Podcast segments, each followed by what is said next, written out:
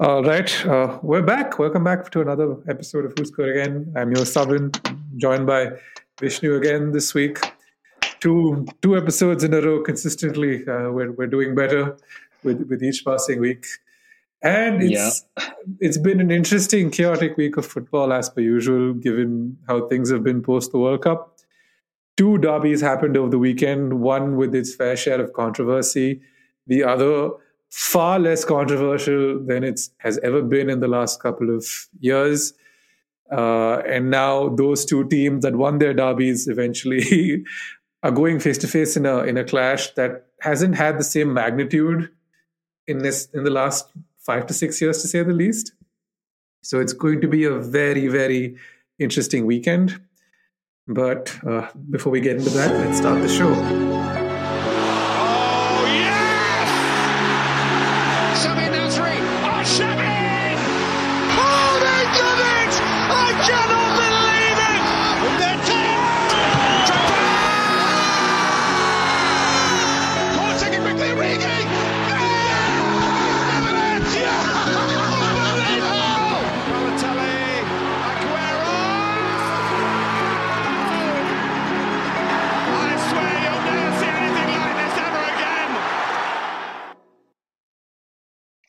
All right. Yep. Good to be back two weeks in a row. I hope we stay consistent now. yeah. Decent start to the year. This is the decent start to the year. Like, that's twenty twenty-three, the year of consistency.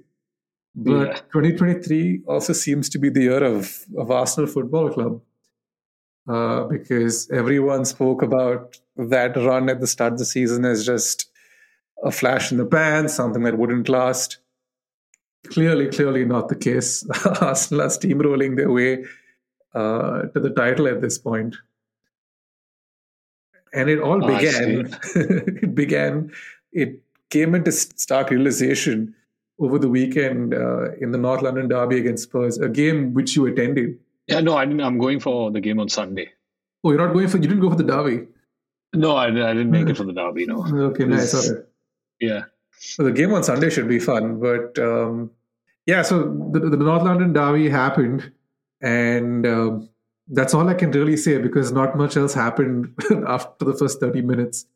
Because this is the first time I've seen Arsenal go to um, go go to Spurs and not have any trouble at all. It was maybe there was a period in the early part of the second half where Spurs came out. Flying, came out of the blocks and they really went at Arsenal and tried to test the resolve. But even then, like barring that Sessegnon chance aside, it didn't look like Arsenal were particularly threatened. And this is the, the thing that Arteta has been doing very well since his arrival. I'd, I'd go so far as to say that he has this, once he has a lead, very rarely does he end up letting it go.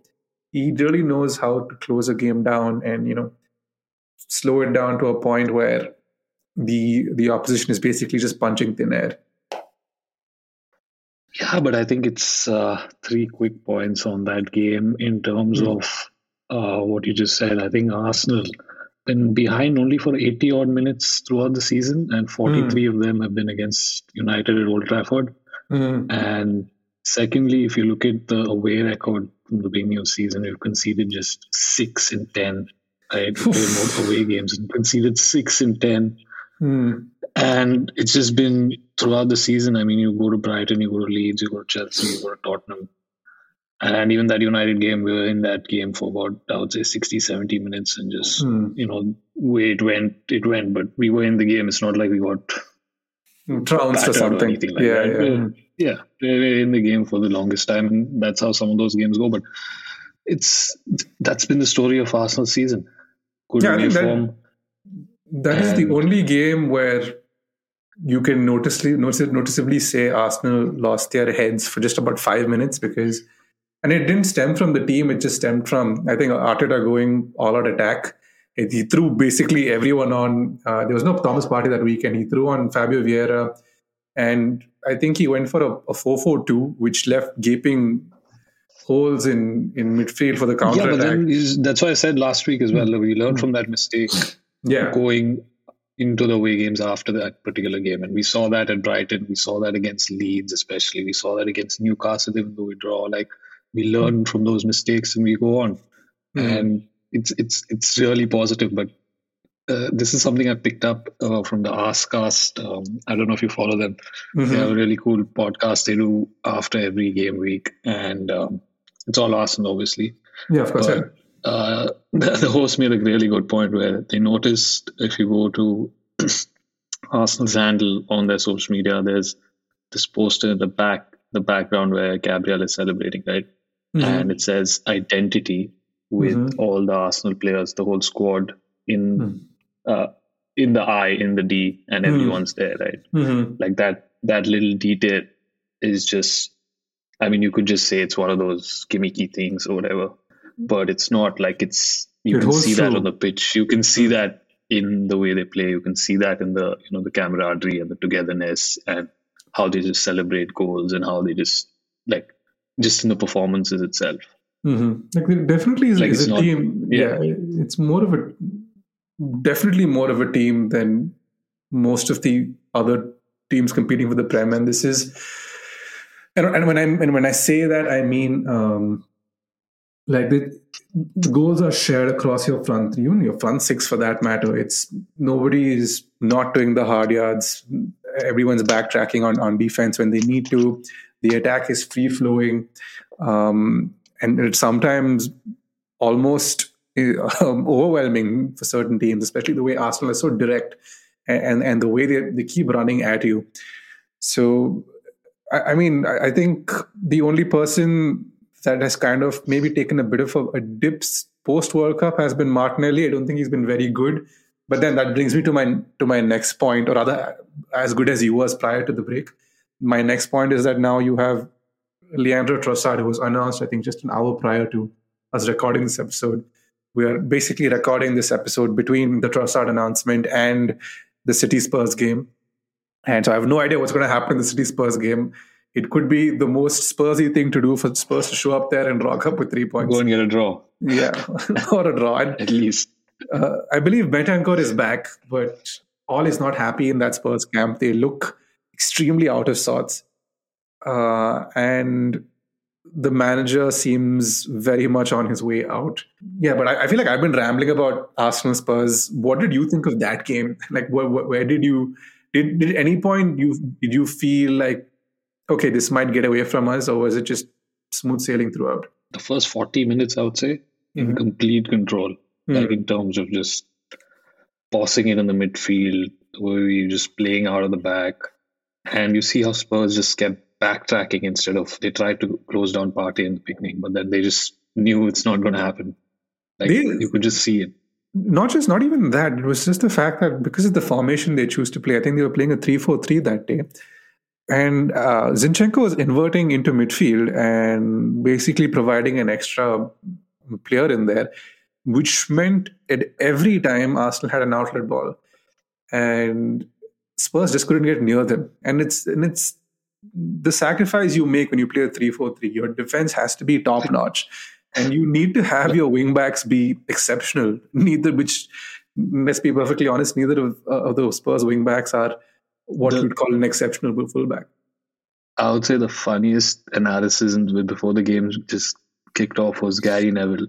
And he was basically just waiting for Arsenal to slip up. He's still waiting, like, every week, right? And he said, oh, that battle on Zinchenko's wing is going to be really interesting. That physical battle is going to be really good to look at with Kulusevski or whatever.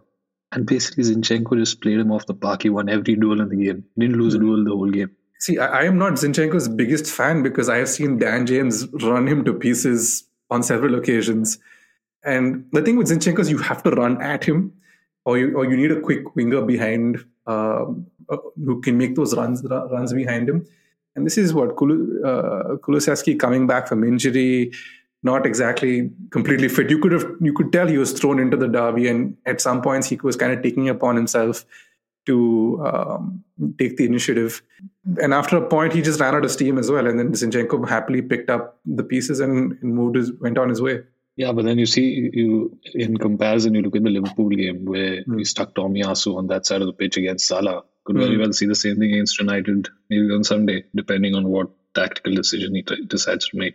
So I, there are I options think, to go in, in a different way that United might ac- expect to come to the Emirates and Arsenal to play a certain way, but there are options. For sure. I be, at I, least I'm, defensively. Yeah, I think who who would you rather be more comfortable with on that wing? Because I believe that's the wing you that Anthony operates on, right? Because Zinchenko is the left back, Anthony being the right winger. Yeah. Who, if we're being completely honest, hasn't pulled up any trees since his arrival. Yes, he scored about six goals in all comps, but there's still a lot of developing for that guy to do. Um, and we, but we'll get to get to him in the United part of this episode. But who would you rather have on that wing? Would you go with a Tomiyasu? Would you go with Tierney? I, I think we, we just stick to Zinchenko because mm. we, even though, like, why uh, when I was uh, talking to you earlier in the week, mm. we've conceded eight at home in as many games this season, right? We always concede at home. We kept only two clean sheets, so I expect at least one goal to go in. Mm. But apart from that, I think we'll be comfortable at home, especially the way the, both the teams are coming into this game. With just looking at the last game, yeah, right, and for sure, yeah, you could just see like that game. I watched that the full ninety minutes yesterday, uh-huh. and you could just see the United heads drop after that yellow card. Like that no, was a blow. It, it was a blow, it was and a big blow. And you could see the team gas out in the second half, which was for me the bigger concern. Yes, Casemiro, that it was a rush of blood to the head where he ends up making that tackle. Could have even been sent off if it was if it were other referees. It was because he went knee high, uh, and but apparently that's the Casemiro trademark. He's been doing that for years at Real Madrid, and he's been getting away with it. So make of that what you will. But if you notice, I think United have been playing a game every three days since after the World Cup. I think the World Cup ended Sunday on I think the nineteenth of. Was it the nineteenth of December? And or oh, the nineteenth or twentieth? Started twenty-first, twenty-second, yeah, of mm. last month. Yeah, and twenty-second was the United Burnley game. And ever since then, it's been three days, four days, three days, four days. And for all of the talk of the title race, I've been looking at that squad and and going, one injury or one yellow card in this this matter, um, the team is done. And if there's no, obviously the, the yellow card is obviously the uh, the more recent event that that has happened. But if you look back to the weekend, it's a good way to pivot to the Manchester Derby. When Rashford goes down in the first half, you could hear the collective pin drop, size, right? Yeah, everywhere. And that's that's exactly where we are because we have a good playing eleven, but this is still the team that had its worst ever Premier League finish last season. Like this is the team that got absolutely tossed around by Brighton four nil last year. This is still the team that has played some really atrocious football. We are one Casemiro injury or a suspension away from McFred in midfield.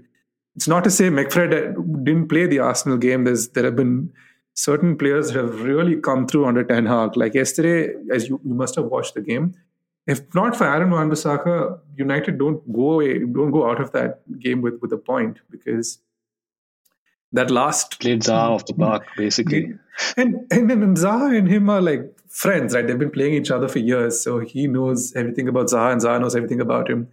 They interviewed Zaha towards the end, saying uh, he's like, if it were any other defender, I'd have scored. But then I turned to my to my right and I saw Aaron running at me.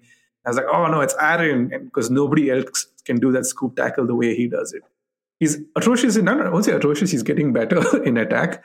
But on one v ones, that's Aaron Wan-Bissaka's bread and butter. Bread and butter. He's he lives for that kind of shit. Coming back to the to the point, even if you if you've noticed, the team is slowing down to the to a point where it can't keep up, and it, the schedule doesn't ease up for the next month or so. I think after Arsenal, they have Nottingham Forest in the cup. And then they play, um, I, f- I forget who they play next. But uh, again, Forest the week after, then a Prem fixture, and then they have Barcelona twice again. So it's, it's a long way before that team is going to get any rest. So expect a, a major drop-off to come in the next two to three weeks. Also, I want to make a quick point because after we spoke last time, I looked at Ten Hag's, like just his overall journey to here, right? Hmm. And I'm actually... I'm actually questioning whether we should really be surprised about the job he's doing, like with mm-hmm. the amount of credit he's getting, mm-hmm. in the sense that we all know he's doing a great job, right? Mm-hmm. But should we be really surprised that he's doing such a good job?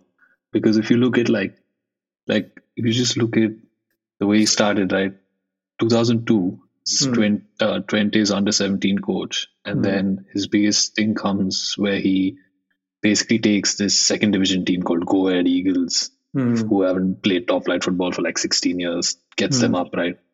And then surprisingly, after that, he becomes Bayern Munich's B team coach while yeah. Pep is there. Mm. And that's exactly why you see that uh, that tactical nous, and that, you know, you could see that when he played City, because he's yeah. clearly picked up and evolved his like philosophy over the years. And obviously what he did at, at Ajax, everyone knows about that. But if you look yeah. at just his, like just the way he's planned everything to this point, like I actually take back what I said last week, because we, sh- we shouldn't really be surprised with what he's doing. And like, I, why? Like he, he's done a great job, and yes. he should be expected to do that. And if he doesn't do that, that's mm. when questions need to be asked, right? So there's there's a very uh, interesting thing about that I think differentiates him from uh, most other managers that you would usually associate with his playing style. His his ability to switch up plans. He is this weird, as more of a, a Guardiola school of thought, he's this hybrid between Guardiola and Ancelotti, where sometimes he's comfortable with playing with and without the ball, because it's very evident that United, this United player, uh, United team does not have your what you would ideally refer to as a possession-based football team that will recycle. Yes, they can do it in periods of times, but this is not the team that um, is going to like pass you off the park in most instances. That's but, true, but on, mm. on the on the contrary, they become so much better off the ball, and oh, I think sure. everyone's noticed that. Like in first, terms of just how hard, you saw that in the first half last night as well. They work their socks off off the ball, but then you can see that they're still a bit confused in the transition, mm. and that's where the that's where the problem lies. Still, there's no clarity in that transition, not just in attack but in defense as well. They're missing a, a metronome midfielder, and, and and because if you notice last night in the game against Palace, every time Bruno, Eriksen, or, or Casemiro gets the ball, the first thing is to like look for a forward run, which is good. We've been crying out for that for years, because we've been so sick of watching McTominay pass it sideways to no effect for the, for the last ten, uh, ten to twelve months. But when the going gets tough, that's when you need somebody to like keep a calm head and retain possession. And McTominay is not very good at that either. And neither is Fred. Fred's more of a water carrier. He said that he's he's the he's the guy who carries whatever the piano player needs. You need that that metronome midfielder who is capable of calming a game down, like like your Michael Carricks or even your your your, your Sergio Busquets types, which is why the chase for Frankie de Jong in the summer was so in your face, right? Because Ten Hag was very clear about what he wanted. And, and as good as Casemiro has been, he's been excellent. He loses the ball a fair amount of times. He lost it at a uh, at, at about a high of twenty-six times yesterday. So he's always trying to make that risky pass. He's always clear, putting out fires. But that metronome midfielder to calm games down isn't isn't there just yet. And it was very apparent in the second half. See, when that when that goal went in, it was like you you can't account for that. You can't account for Michael Olise having, and like no no keeper is saving that. I I was I started clapping. I was like, fair play. You once once a goal like that goes in, it's like you, it should have um, it, it you should have closed out the game earlier. You you are going to have one of those worldies come at you at Selhurst Park. It's not a happy hunting ground for United. Yes, Palace haven't beaten United there very often, but very rarely do they lose. Palace were on a torrid run as well. Like it's it's a good result for them. No, yeah, you just result. you just knew like the whole United fan base to a certain degree was like, oh yeah, Palace are on a horrid run. They have Vieira's under pressure, which means oh, one-one Palace incoming at at some point or the other. Yeah, but I was surprised actually by the post-match comments. De Gea's like saying, "Why do we have to play midweek? And Arsenal don't," and then Ten Hag's like, we beat them last time without uh, basically our most important player. And then it's, it's just I, got that, that they're just I, on edge a little bit. Like I, I you can just sense that they're, they're a bit on edge. I think he was I, yeah, he, he was annoyed I, more than anything else. You could see he was annoyed because as Casemiro gets that yellow card, you can see Fred being prepared and they delayed it just by a couple of minutes. He didn't need to get that card. Varane was covering. At the most, Zaha would have had a shot. That would have been saved if he if he had scored. But that all comes from Bruno's pulling out of the out of a challenge, and then he opens it all up at the yeah, back. Exactly, and and that's, not gone that's into it. Yeah, and that's the risk of risk with Bruno, right? Because he's just he's so volatile at times. Like, you don't know what the thought process is, and there are times he'll go into that fifty-fifty. He'll come out. He'll he'll yell at the referee. He'll yell at everybody and moan and, and kick about. And then there are times he does that. So Bruno, I think, has this Banner Hulk situation going for him, where his inner monologue is screaming at him to do things, while he his like his like outer persona is, okay, I need to be calm, I need to be chill. And whenever he tries to, he, he's to his credit, for the majority of the season, he's not got the the insane assist numbers he had, let's say, under under uh, under Ole Solskjaer, but. He's I think he crossed one hundred goal involvements now, and I think one hundred fifty odd appearances, yeah. Which is still insane. Yeah, I mean, a lot of that happened in the in the two seasons prior. This season, I think he's been more of a calmer presence, but that figure is still in there. And yesterday was a really bad time for it to come out. Uh, and I think could see that, that building up in that with that fight with Anthony in the first half. Yeah, yeah, that's quite funny. Yeah. and, and and I think that those are the kind of things that. I don't know why. The moment I saw it, I thought, oh, that's what Mourinho would absolutely love. Mourinho would have taken them into the halftime and be like, this is this is what I want. This is fire and fieriness that I, I want in my uh, players. You you think if you watch that uh, the Spurs Amazon doc, it's yeah. like Lloris and Son, like that Bruno and Anthony going in at halftime. Yeah, I mean, we we've grown up in a generation where we saw was it was it uh, Kieran Dyer and and Lee Boyer. Uh, at, at Newcastle that basically started kicking each other uh, yeah. over a free kick, and then they go back into they both get sent off, and I think they lose the game, and Alan Shearer walks into the dressing room and absolutely tears them to shreds. What the fuck's wrong with you? What, you guys have no sense. So for me, that's the pinnacle, and as like all of this is just like child's play. Bruno and Anthony can yell at each other and call each other a bitch and this and that. Uh, and you kind of see it, like, by the time they score the goal, uh, they've both calmed down a little bit. And, and I and yeah. as for that first half, I was talking to a friend about it. The one time they calm it down and they and they slow down play is the time they score, because they kept rushing through as much as uh, as much of control as they had in the first half. They kept rushing it time and time again. The one time they slowed down, take a look around, because Palace weren't pressing, Palace weren't in the game. In, in the first half. So the, the I one think time it was a really poor goal to concede. Like, Palace just they, they were just nowhere near it when that goal went in. Like, they were just statues. Like, no one was no one made a move movement towards the ball. Like, what happened was, like, was that? I think if you notice, Weghorst is you know, he had an okay debut, as much as you'd expect for somebody who's been playing in Turkey, having two training sessions and coming in. But he takes two players with him, which is what opens up the space for Bruno uh, in, in the center of the box. So, and as as he brings those two players forward, Bruno's just waiting, take, has enough time to take a touch and, and fire it in. But unfortunately, United come out of there with a point. Uh, but, I mean, that being said, I'm. It, it was, in the moment, you're obviously like a little bummed about it, and you can't really like account for an Olise wonder strike, who apparently doesn't celebrate goals that aren't winners. I've just come to realize, which is why he has that that walk-off. I'm like, what happened? Did someone die? Why? You've scored a ninetieth-minute equalizer and possibly one of the goals of the season. What? Like, what's this about?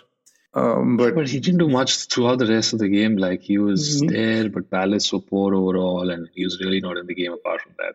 If you notice, the Palace shots were all wonder strikes. Uh, Odsane Edward has this shot in the first half that Dea tips onto the bar. And yeah. as soon as he takes that shot, we're all just looking at the ball and we're like, okay, that's going in. And Dea just about gets it onto the post. And there's, there's um, I think, a Mark Gahey corner that also Dea, yeah, header that he tips yeah, over. It was fairly close to him. The, the the free kick, I have no qualms about it, is what it is. Uh, and um, given what happened in the derby, I, I think it's this is such a United thing. To take points off City and drop and, and drop them at Palace. It's so United. I don't think United are going to get anything out at the Emirates given the midfield state. But if they come out with a point or something, I would not be surprised because it would just be the most United thing to do. I'm I'm going for a two one to Arsenal, obviously. Yeah. two one. I'd be surprised if we keep a clean sheet at home. I because think, as I said earlier, you conceded too many goals at home. United will probably nick one at some stage, but I think we'll have enough. I, I would go so I'm going so far as a two nil to Arsenal. I think the United fan in me is going going for a one one because we don't do well at the Emirates. I don't think United have won at the Emirates for four years now since the F A Cup came. Um, well, I thought it was your dance floor and all that stuff. The fans. And all that stuff. I mean, it I was the dance floor then. I, I mean, I heard all that noise. I still heard it going into the game. They were because I think building up to that, building up to that game. United had an amazing record at the Emirates because they had they had had one loss since Ferguson's retirement there, which was that that three nil thulping um, yeah. in the first twenty minutes. But Albert Stuyvenberg was our was our assistant coach under Louis van Gaal. I, I don't think a lot of people know that the two assistant coaches at, at Arsenal, Stuyvenberg and Mark Round, are ex-United coaches. So yeah, but the guy who really has made the difference for me is uh, Carlos Cuesta, the mental conditioning coach. You should look into him. Mm-hmm. He's, I think, he's the main reason for Arsenal's like big change in mentality, and you saw that in the Amazon talk as well. If you mm-hmm. watched it, like he's playing a huge role in just the shifted mentality, especially in these away games and how to prepare the players. And yeah, I mean, clearly working, clearly, clearly working. I don't, I don't think. Um, I, I, you know, you they don't have that that uh, that glaring weakness, which um, which I think is very prevalent with City these days, given how they play. Like uh, I, I call it the smog problem. For those of you who are familiar with with The Hobbit, smog is this big, huge dragon that is absolutely plated with gold uh, and obviously dragon scales. So his skin is more or less impenetrable, but he has this one spot that you can get at, and if you hit that spot, you, you cause them damage. Similarly with City, it's that people have figured out that the the, the whole idea this season, at least for, for Pep's team, has been to funnel the ball to, to Haaland at all points. And the moment you cut off that supply line, there's very little that City offer. If Everton can do it, and if Luke Shaw at centre-back uh, for United can do it, this is uh, there's very clearly a glaring weakness that, that City are carrying around with them at the moment. Yes, Haaland scores you for, he's going to score you thirty-five, forty goals come the end of the season. That's what he's in the team for. But I would have been more scared of them if Harry Kane went there, because Kane has is, is a great playmaker. He can drop into those little pockets where Haaland tried to drop in during the derby and cause havoc, because um, the runners would have you know, would have made a big difference. And that's my second point. Selling Sterling and Jesus and depending on, on Grealish and Mahrez to do your running for you has severely shortchanged them there as well. There are there are a lot more predictable. You have the Bernardo drop-off. Has Ilkay Gundogan moved to Barcelona? Or is he on the verge of moving to Barcelona? Uh, I just read something. I don't think, I, I'm not sure. I haven't seen anything on that front. So there's... The, the the team is in need of um, some reshaping, which is why it's it must be frustrating to Liverpool fans, because this is the season Pep decides to take a transition season, and Liverpool have dropped off and Arsenal have absolutely taken off. Well, that happens every season. There's some teams who drop off. It's I mean, it's nothing new. It's like, but City and Liverpool are just like those two boxers in the ring who've gone mm. for like eleven rounds. And now they're just out of gas in the twelfth, and are just like, "Oh man, we need to we need to recover for the next fight here." Yeah, because and they're just Liv- going through that transition. Because I watched Liverpool um, against Brighton after the Manchester derby, and oh, it was, it was the term "hot knife through butter" doesn't get thrown around very often in football, but hot knife through butter it was. There were times they were just playing through the midfield press that Mitoma kid.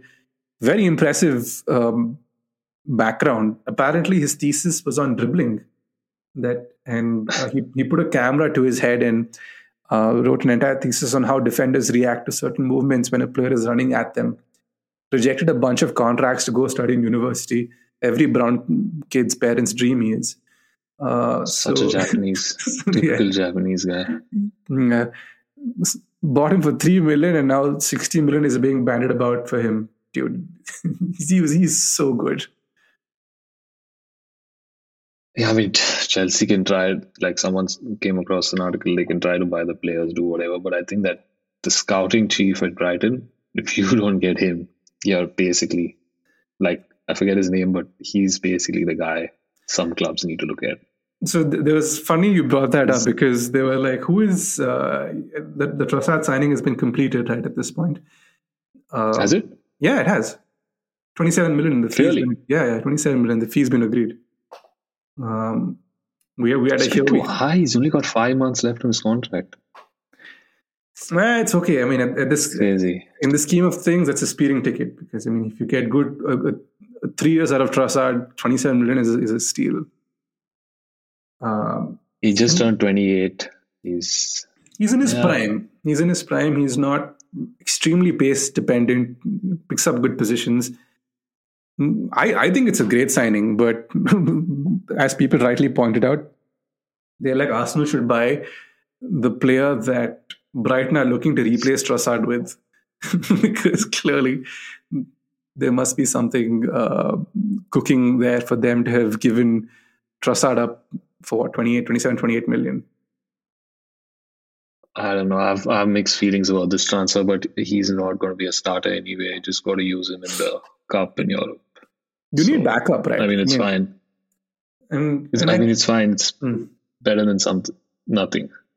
And I feel, uh, who does he replace in the front three? He replaces Martinelli because of his engine issues. Yeah, I think he can play on the right as well. Yeah, but he mm. can play Martin instead of Martinelli. Or even Martinelli. Now you have uh, till Jesus is not back. Martinelli can be shifted to number nine and Trossard mm. can play on the left as well. We've got options in terms of switching around that front three. There's, That's all we needed. You don't need cover for midfield, is that, or is that a discussion that... You probably need something. Another central midfielder, but I don't know if what today is the nineteenth. If, I mean, if we get another midfielder, it'll be crazy, but I'll be surprised if they sign anyone else. Maybe someone on loan, they'll probably go for a loan deal, which is more realistic. Definitely. I think a, a loan deal makes more sense because um, you want to do your business in the summer. Declan Rice is being bandied about in the summer for, for a cut price deal. And I think he wants to come. I think I saw something after that West Ham game with them that's, where mm-hmm. he was just like, like Arsenal are really on it. Mm-hmm. And I think he just really likes the way they're playing at the moment. So if he comes, I mean, it'll be perfect because Partey is thirty, Xhaka's I think close to thirty. Mm-hmm. So if you can get him, and maybe another under twenty-five midfielder because probably the other guy, what's his name? Sambi. Conwell probably go out on loan. Yeah, he's probably going out on loan. Are you on the on the on the side of the Arsenal fan base that wants him sold? Not sold. I think I, sh- I think he should just go out on loan. Hmm. Maybe a year out on loan will do him good because you can see there's something there, but maybe he's just not able to express it. Because send him, send him to Burnley under Vincent Kompany, who, who speaks very highly of him. Kompany had him at Anderlecht, right? Um, yeah. He called him the next Vieira uh, because he had he had the tools to. Too many Vieiras going around. You have to choose which Vieira now. I mean, I, I Fabio needs some bulking up. He's a little lightweight. And I'm sure that'll happen. Him and, and Brian Hill have, I'll, I'll need to go find a gym in North London somewhere and, and do some bench presses for a couple of weeks. yeah, but I think it's next couple of weeks. It's going to be good. Lot of games. Lot of games. I think you get sucked into this the week after once Europe kicks in, right? I believe until then you have one game a week. March, till, yeah, until mid-Feb, and then you get sucked into it. Your run after United is quite favourable, but you don't particularly have a, a very nice end to the season. I know, we got four tough games, Chelsea, City, Newcastle, and one. We still have to pay Liverpool away.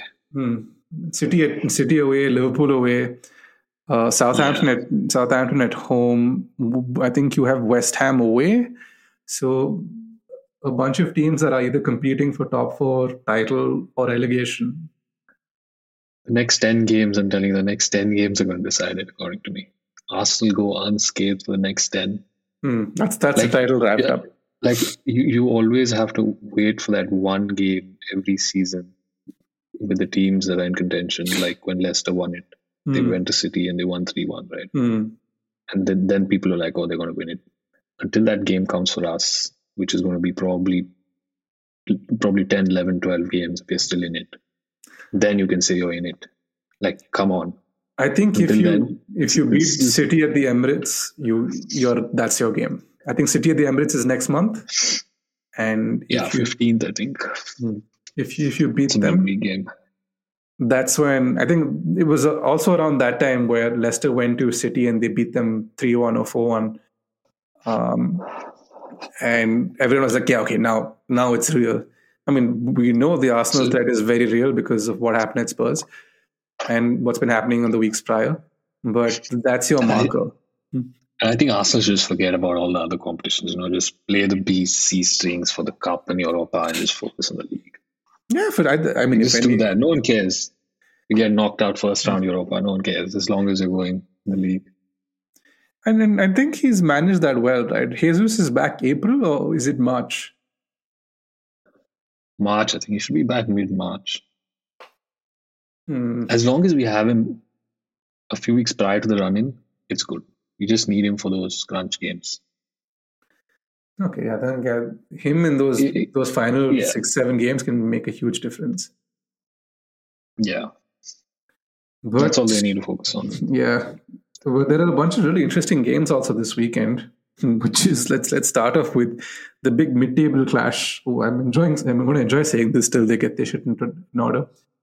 Uh, Liverpool take on Chelsea in the twelve o'clock kickoff um, this Saturday. Both teams are going through a weird transition. I, I think one manager will not last the season, and that probably is Graham Potter. Great manager is at the wrong club. I don't know. I think it's going to be Liverpool are going to win it, but it's going to be a slightly high-scoring game. Mm-hmm.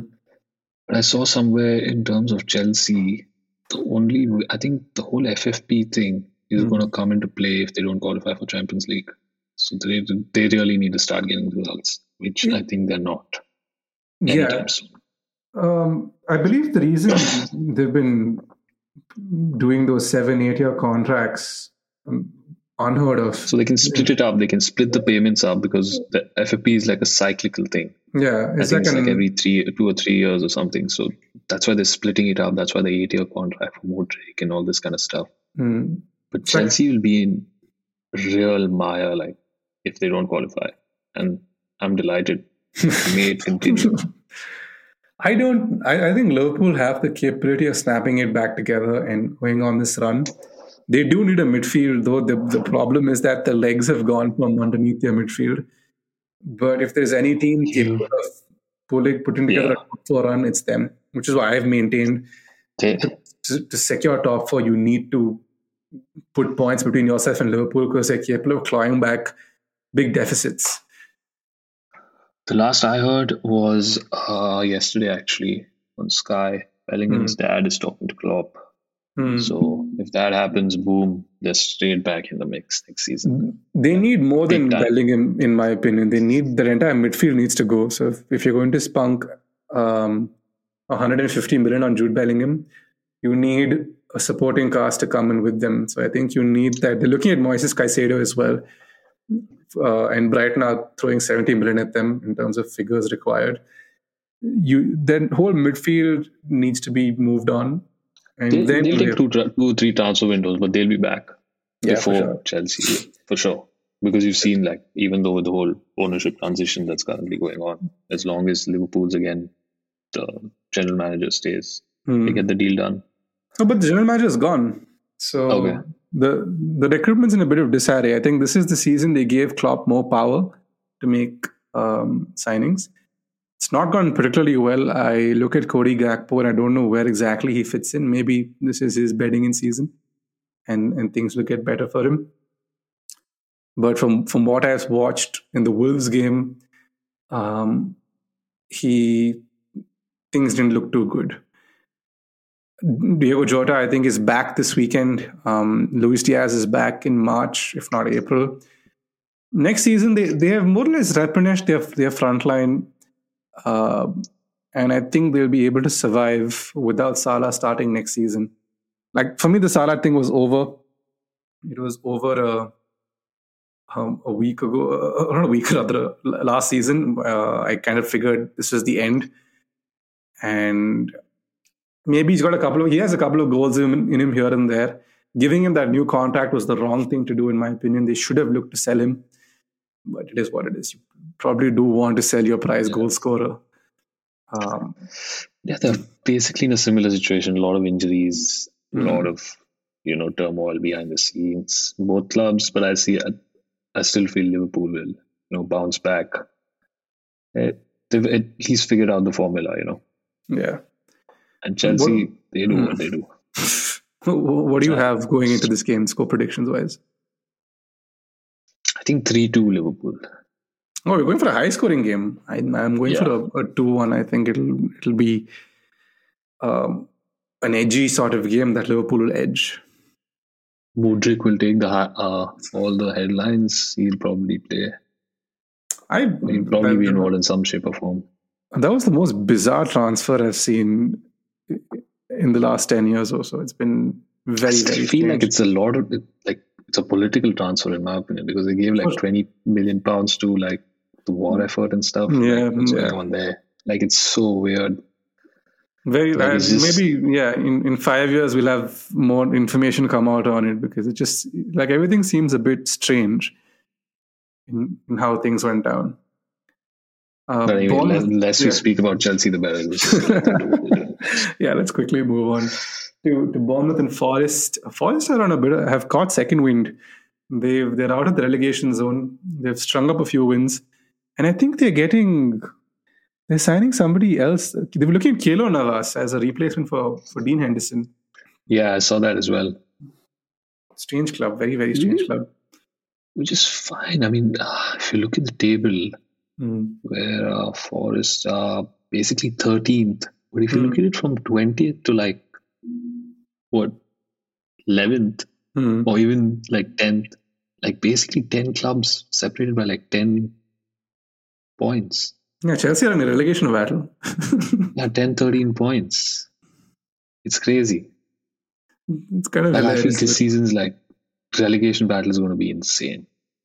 Yeah, you know, West Ham have, have just signed Danny Ings. So I think there's an issue with Kamaka. And it's going to be interesting to see how he changes that team around, if at all.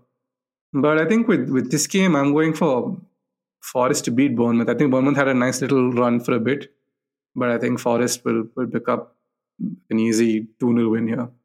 Yeah, should be. I think even Forest, yeah. two one, I would say. Hmm. Uh, Leicester, Brighton. Time to take Ward out of your fantasy teams. Brighton are going to the King's Pucking Power and absolutely steamrolling them. They're, they're so good. Brighton are just so good. Roberto De Zerbi plays such free-flowing, fun football. It's actually, I don't mind watching a lot of Brighton games this season, no? Because you know you're going to be entertained. Yeah, and it, he, he's, he seems very much to come from the school of thought of if you score four, we'll score six. Um, it's hell for leather football, and I'm all here for it. Like the Serbi should just, you know, you should just say that line from the Gladiator. You know, are you not entertained? He's just killing everyone yeah. who's, who he's been playing, like just putting them away.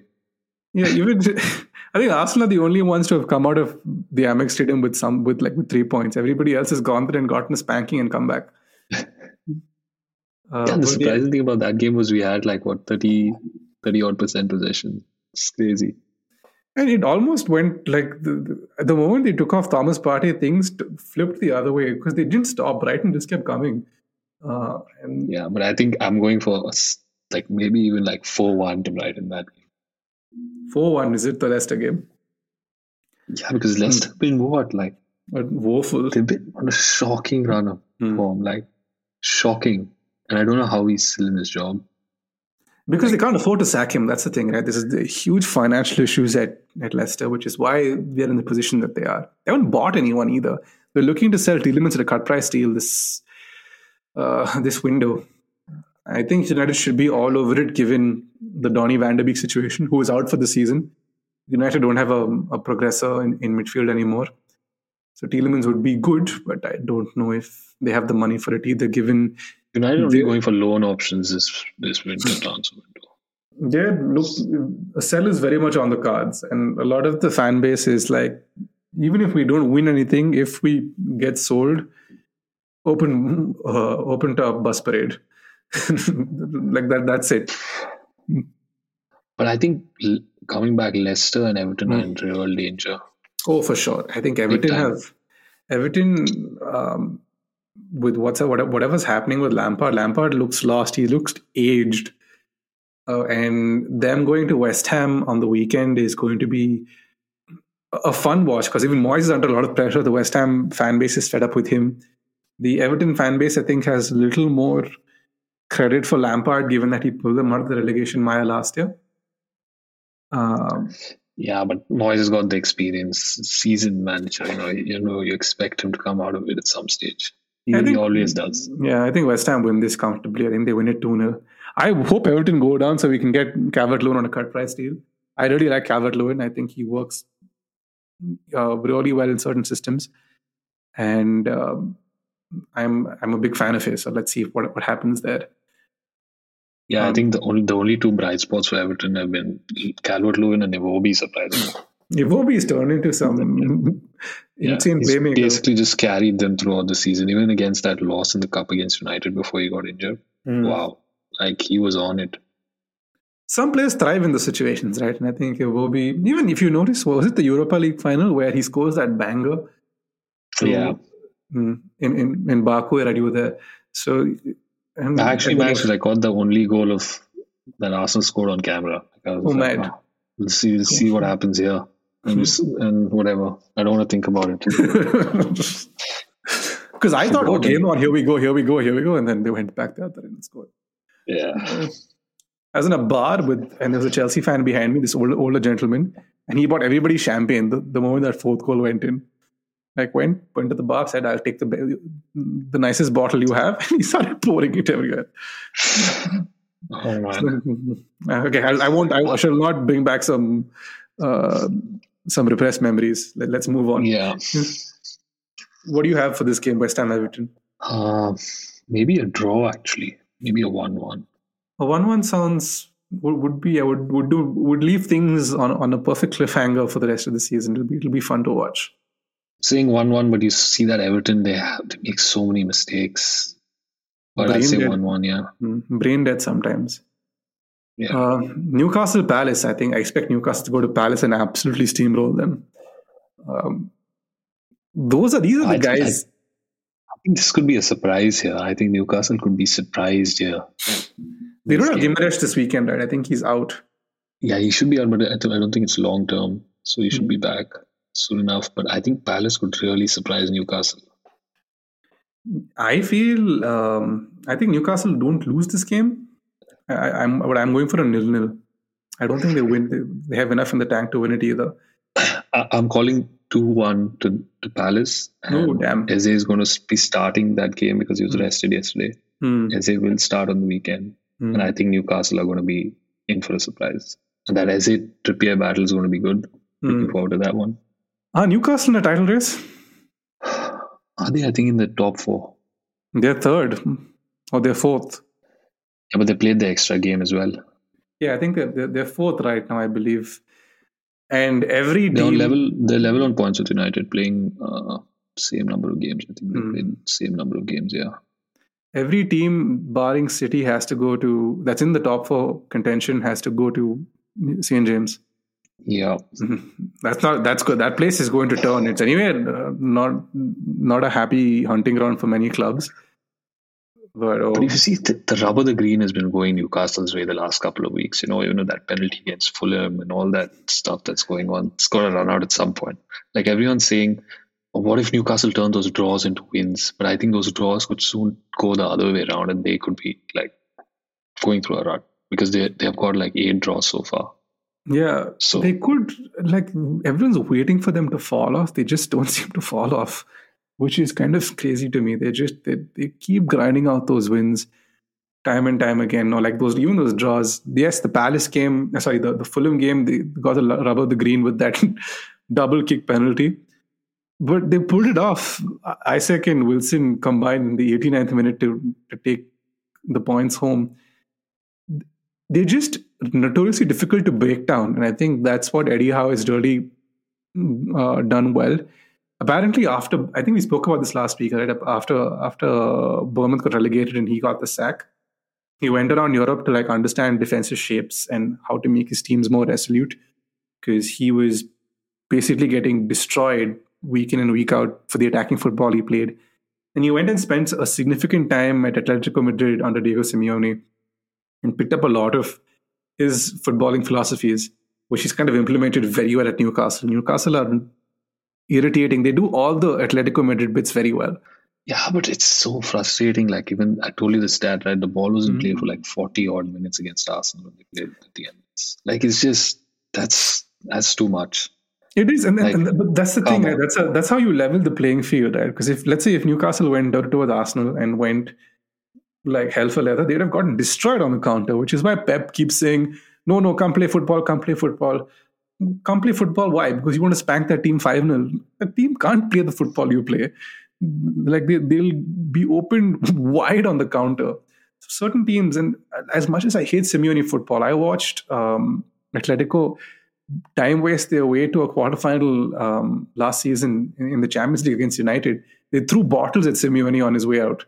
Like, that's how atrocious it was. But I understand it, because you need to um, you need to grind out teams where the where the quality is higher compared to like um, your own team.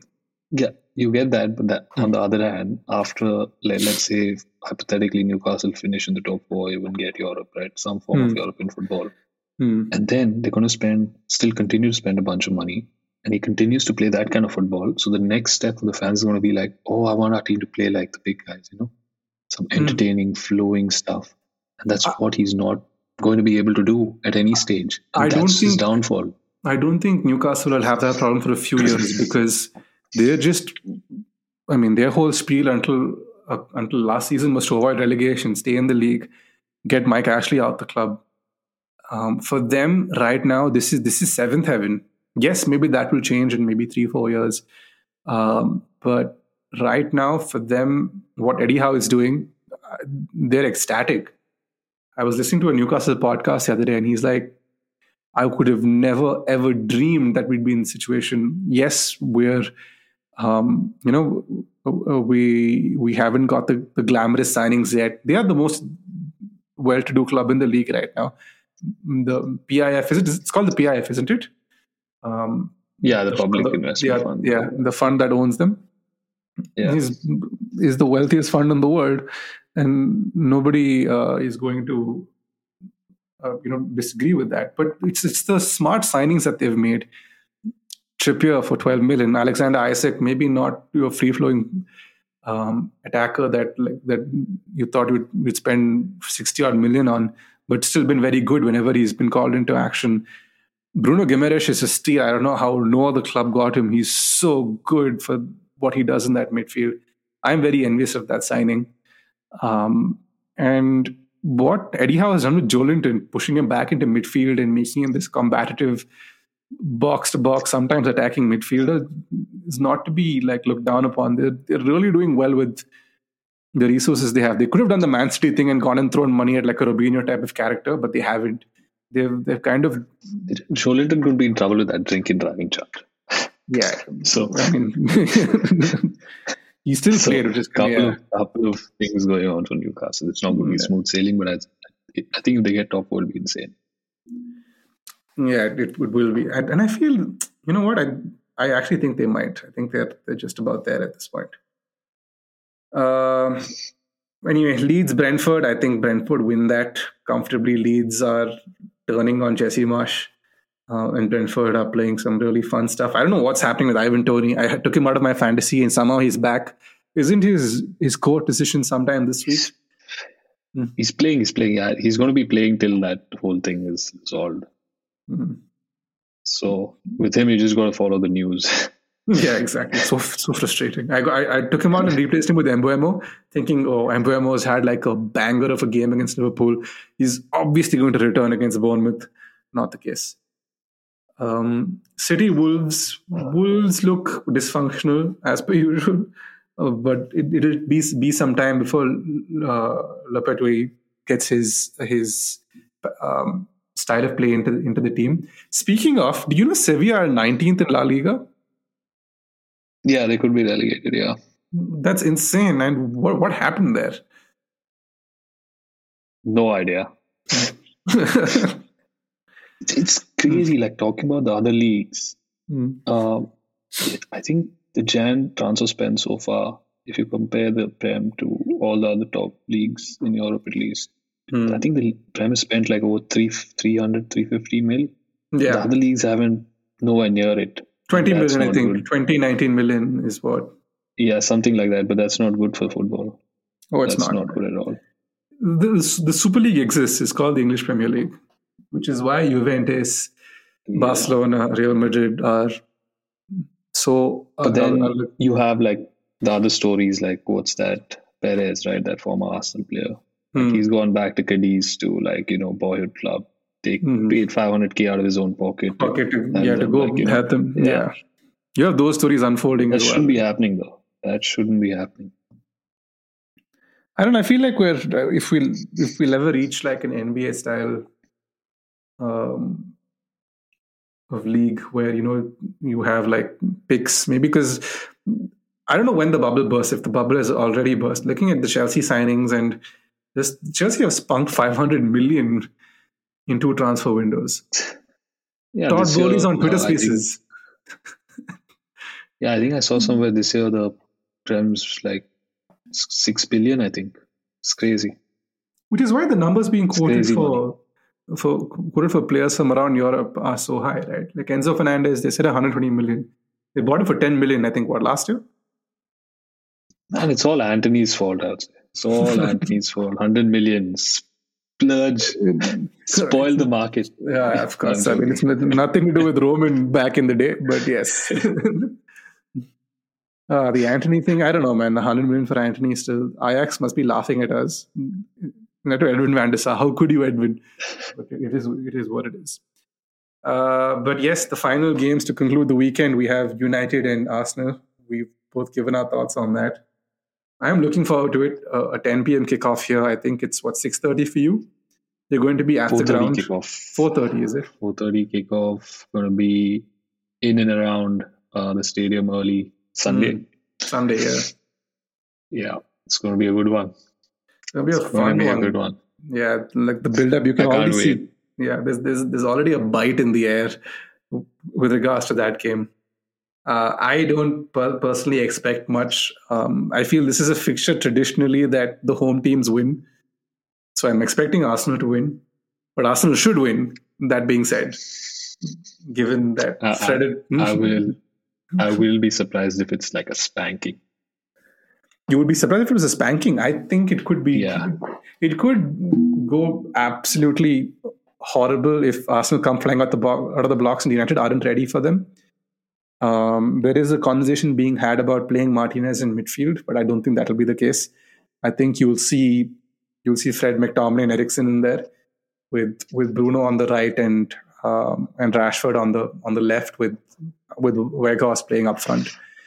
So expect oh, that. You really think Weghorst is going to start? Come on, no way. I think Weghorst is starting. No way, because I really feel he's starting because you need. If you notice the game, even yesterday, the moment Weghorst went off, the linker play absolutely died. Until that, United had a focal point to get up the pitch and keep the ball there. And the moment he went off, and this happened against uh, City as well, right, when Martial went off, the focal point is missing. Rashford can't play it well. He has never played it well. I expect Weghorst to start that game. I, I won't be surprised if Garnacho starts and Rashford is in the middle. Garnacho, I don't think he's going to start him. I feel the way Ten Hag is handling him is he's handling him well. He is like, he, he calls him out on his bullshit. He puts him in positions where he thinks he's going to make a difference. I think Garnacho, if you not start trailing in that game, come the second half, um, with, he'll bring him on to go more direct. But I feel he is going to try and, uh, and and keep that game contained, because what you want to do in a game like this is you want to sap the the home crowd out in the first twenty minutes. And it's very important. Arsenal usually start like a house on fire, right? Like we just spoke about. It's very, very important that the first twenty minutes are more of like a, a tactical chess match. So let's see. I'm going for a one one. I think that's probably the best we can do given uh, given our midfield options. Uh, I think it's going to be two one. I'm just going for a safe two one. A safe two one. And if it's a spanking, so be it. so be it. So be it. Anyway, that's us for this weekend. We'll we'll catch you on the next week. Hopefully the third week. We're going to make this three weeks in a row. Let's, let's make this happen. The Old Trafford tax doesn't apply at the Emirates. You'll be surprised. Wasn't was it the game that uh, was it the Fellaini-Wilshere situation where they went got into a headbutting match and both of them could have been sent off? I've seen some bizarre games at the Emirates, dude. Like there have been some weird, weird games. It's not. Mm. Anyway, mm. It, it's it's going to be what it is. It is going to be what it is. And Let's it's see. It's going to be a good one. And yeah. Mm. All right, guys. That's us. We'll catch you next week. One of us will be happy, or both of us will be absolutely irritated. Uh, that's usually how these games go. We'll see you soon. Take care. Yeah. See you.